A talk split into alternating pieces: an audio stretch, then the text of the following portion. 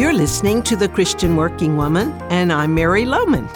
Throughout the 39 plus years I've been broadcasting, my deepest desire and prayer has been that I could somehow inspire Christians in the marketplace to see their jobs as their calling, as the place God has them to be a light in a dark world.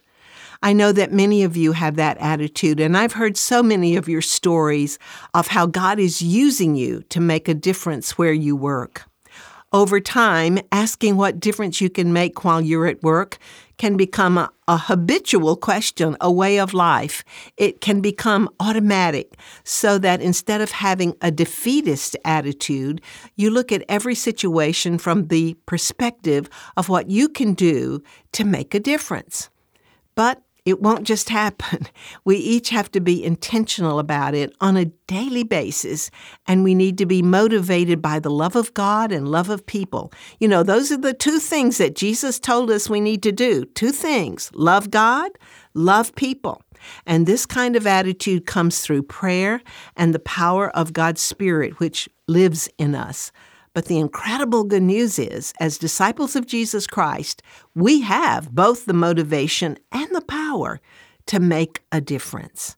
And it just so happens that when we work as unto the Lord, it also reduces our stress, brings us joy and fulfillment, and makes our daily lives meaningful and worthwhile.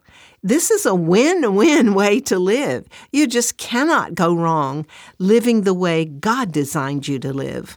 Paul wrote to the Colossians, Whatever you do, work at it with all your heart, as working for the Lord, not for human masters, since you know that you will receive an inheritance from the Lord as a reward. It is the Lord Christ you are serving. Now think about the truth that's in that passage. It says you are working for the Lord, so you're going to report to Him, right?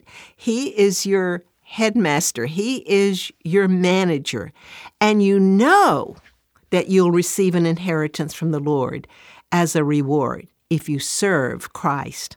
That's the attitude we need each day, and it will make a difference. We're so grateful you could join us this week as we seek to be ambassadors for Christ in the workplace. If you missed any part of this week's devotional or you would like to share it with a friend, you'll find them always at ChristianWorkingWoman.org. And we invite you to take advantage of the many resources that are there. Have a great weekend and join me again Monday.